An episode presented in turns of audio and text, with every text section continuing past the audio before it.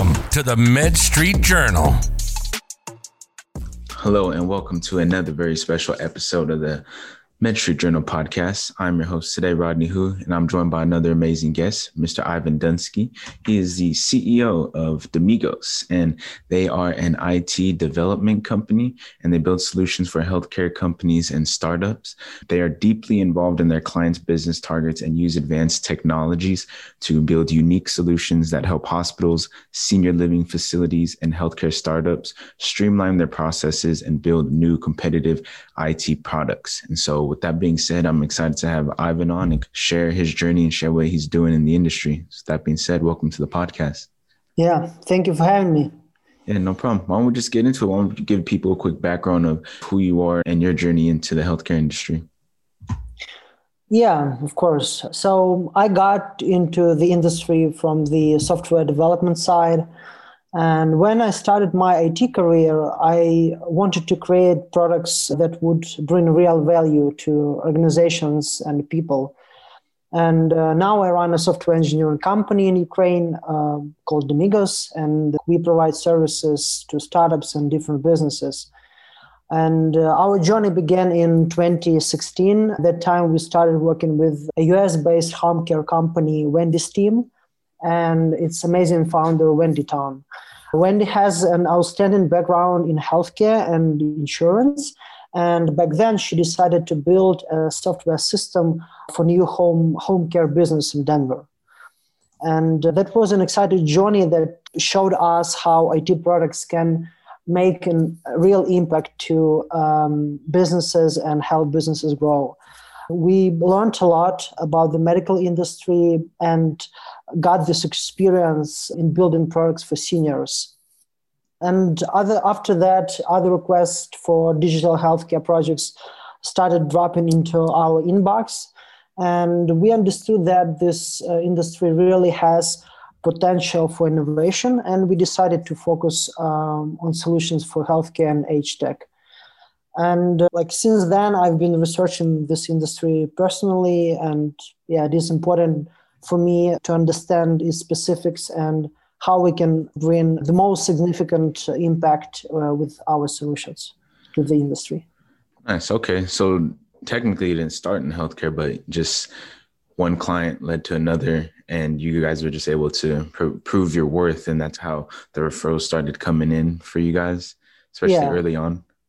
Yeah, because in, in B2B, especially cases is something that really works so when clients come in, they want to see what did you already develop for somebody else, for some other company. So that's just nature of this business. And having some experience, like more experience you have, like it gives you more uh, capabilities to take bigger projects and more projects in this field. Awesome. And so you mentioned in the B2B field, the importance of case studies and how that helps your business. So can we speak on that? What sort of accomplishments have you got um, for past clients or what sort of milestones have you guys hit as a company? Yeah, so if we talk about Wendy's team, we built a system that allows the company to scale operations and handle more clients. And uh, now most of the payments happen online, so much much less time is required to process them. And in, in the past, many payments and operations company processed manually. You can imagine how time consuming these tasks were. And we also implemented uh, a scheduling system for caregivers.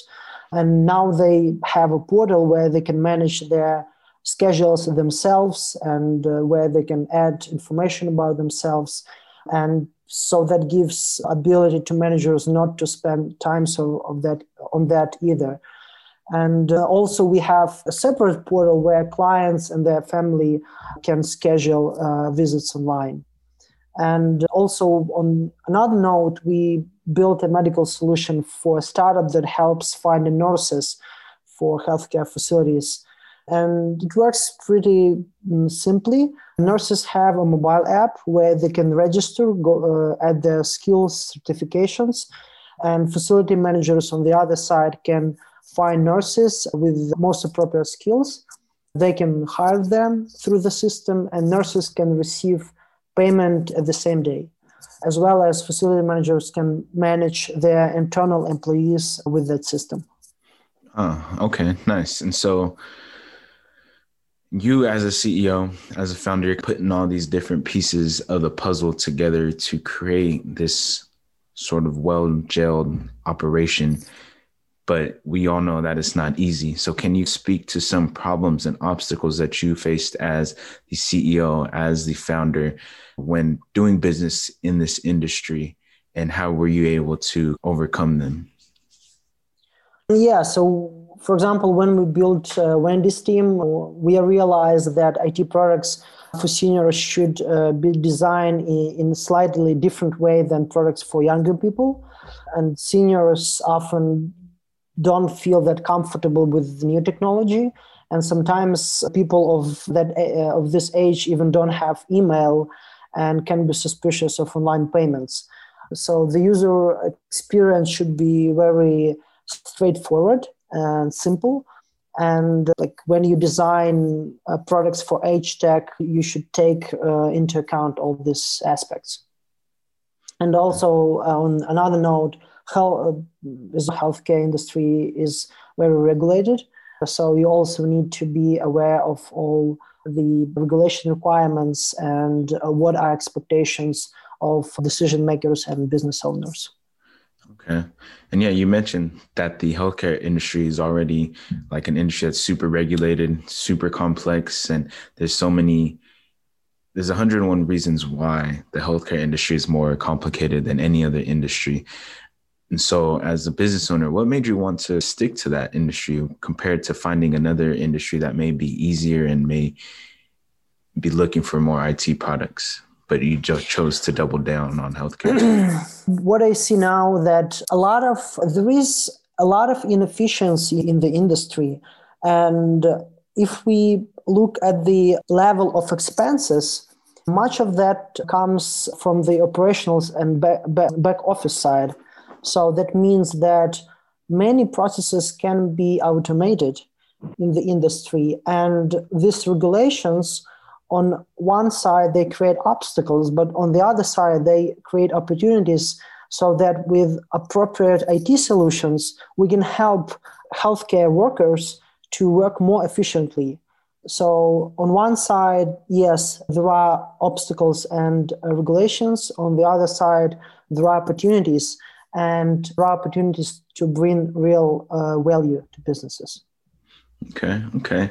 And you talked before when we were talking about Amigos and what you guys are doing, and you mentioned an on-demand economy. So, what is an on-demand an on-demand economy, and how can it work for healthcare?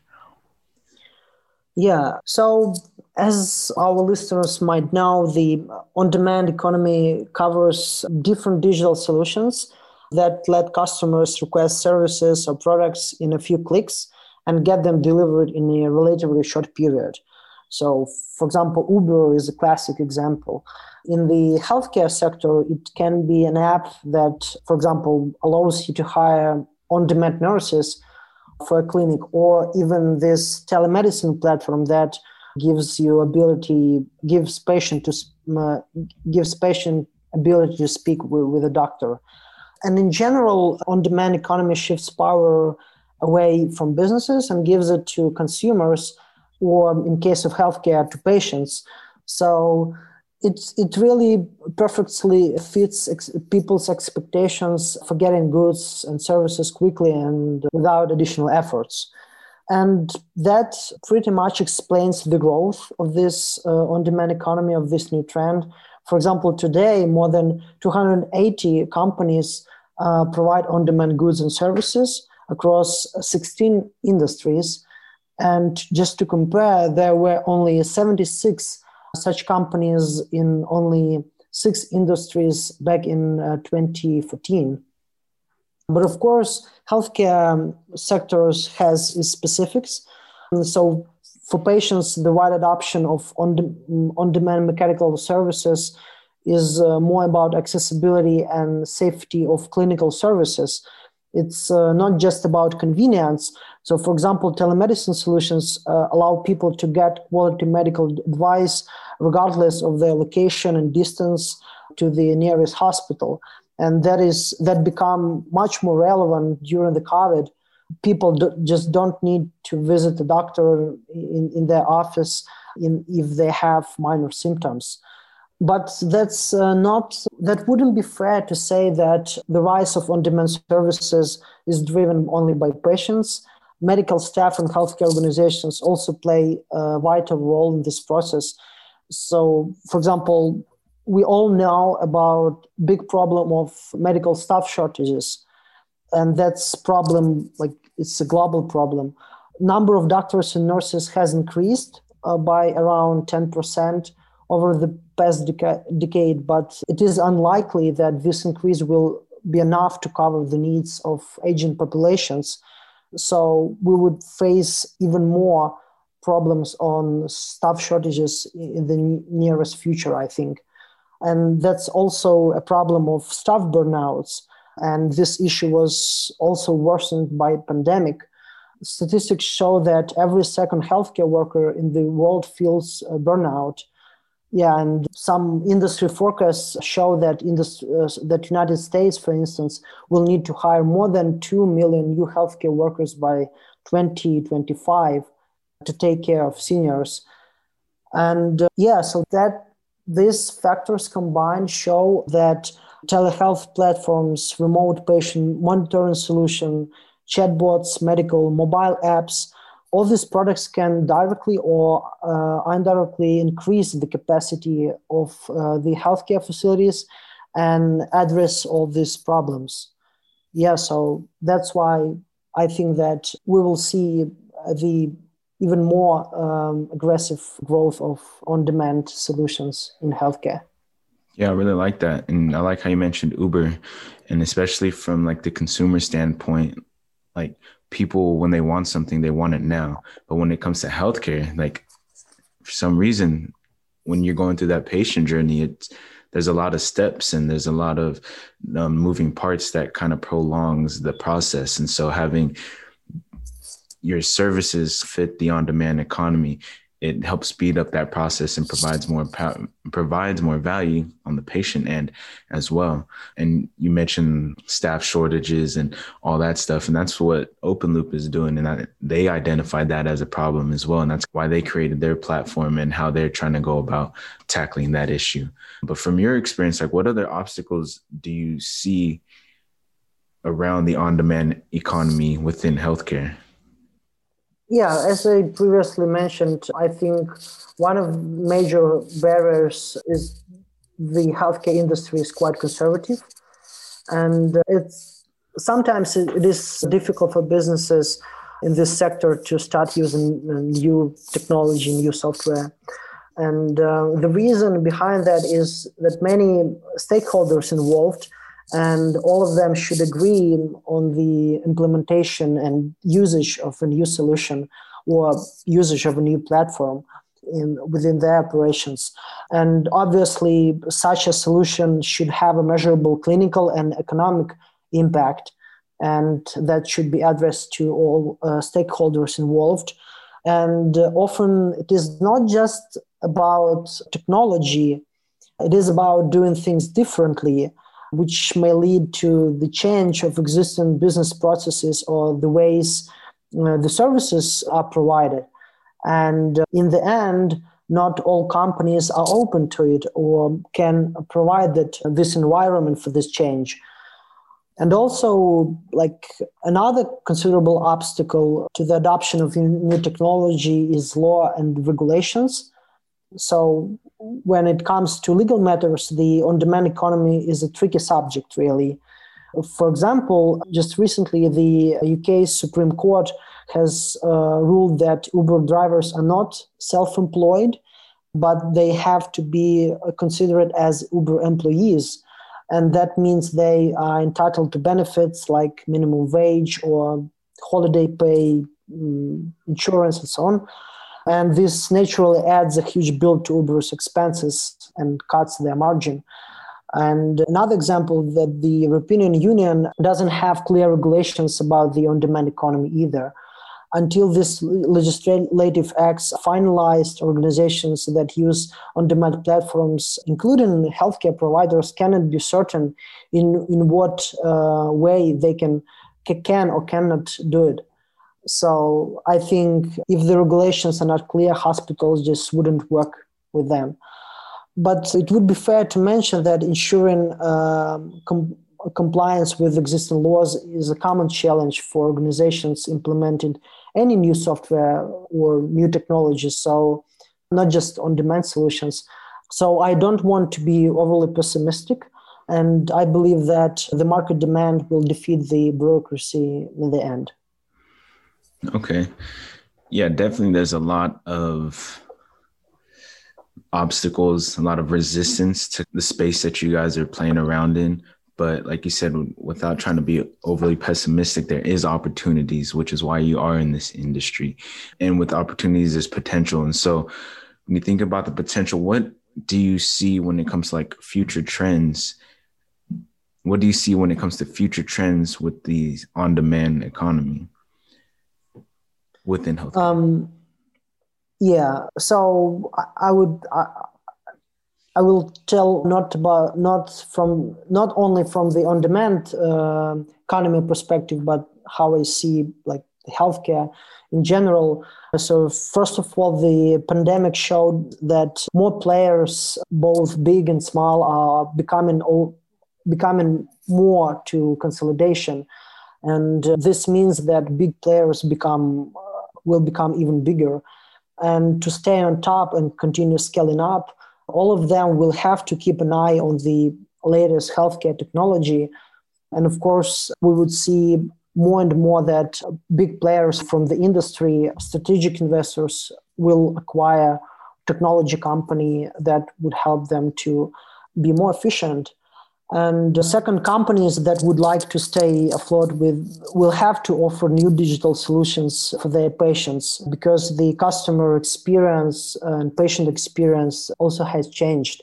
If they want to provide the level of service that patient expect, they will have to reimagine their business models or the ways they provide services to patients. And another interesting direction is interoperability and there are many health tech solutions on the market, and there will be even more of them.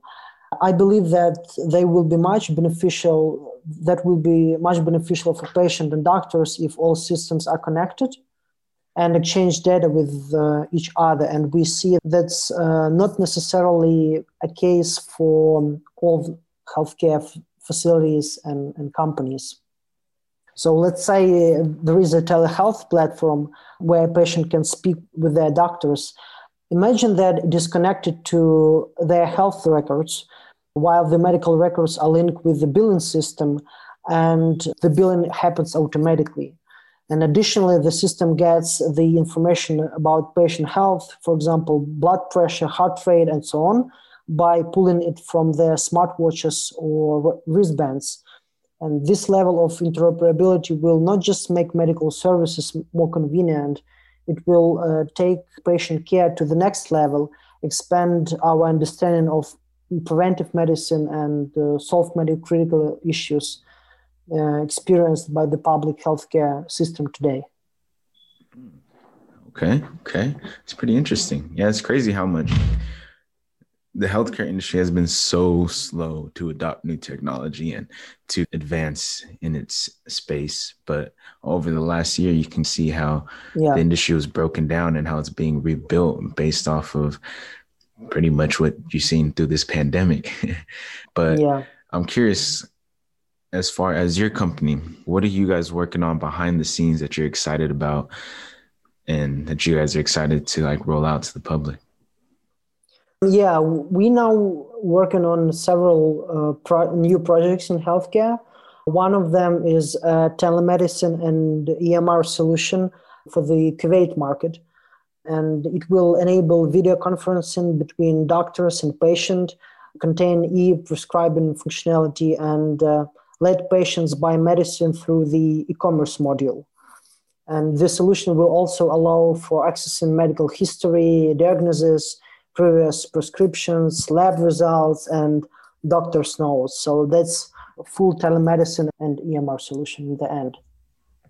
Okay, okay. And then before we wrap up the interview, what sort of advice would you have for other professionals who are trying to get their technology or who are getting their technology into the hands of other healthcare organizations? Yeah, I would say uh, be open to new opportunities. The world is changing and new opportunities uh, come up all the time. And uh, if you know the healthcare industry and how it works, and if you can offer new solutions to old problems, that then you have all the chances to create products that will win the market and uh, create even more value. Okay, awesome, awesome. I think that's a good piece of advice to kind of wrap up the main segment of the interview. Um, I like to end each interview on a little more lighter exercise with something I call the rapid fire round. So I'm going to ask you a set of questions and you just give me whatever answer you come up with, okay? Yeah. All right. So, question number one What is your favorite book of all time? I guess it's Martin Eden by Jack London. Oh, okay.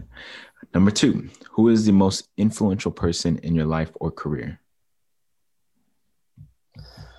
For now, it's uh, my fiance. Okay.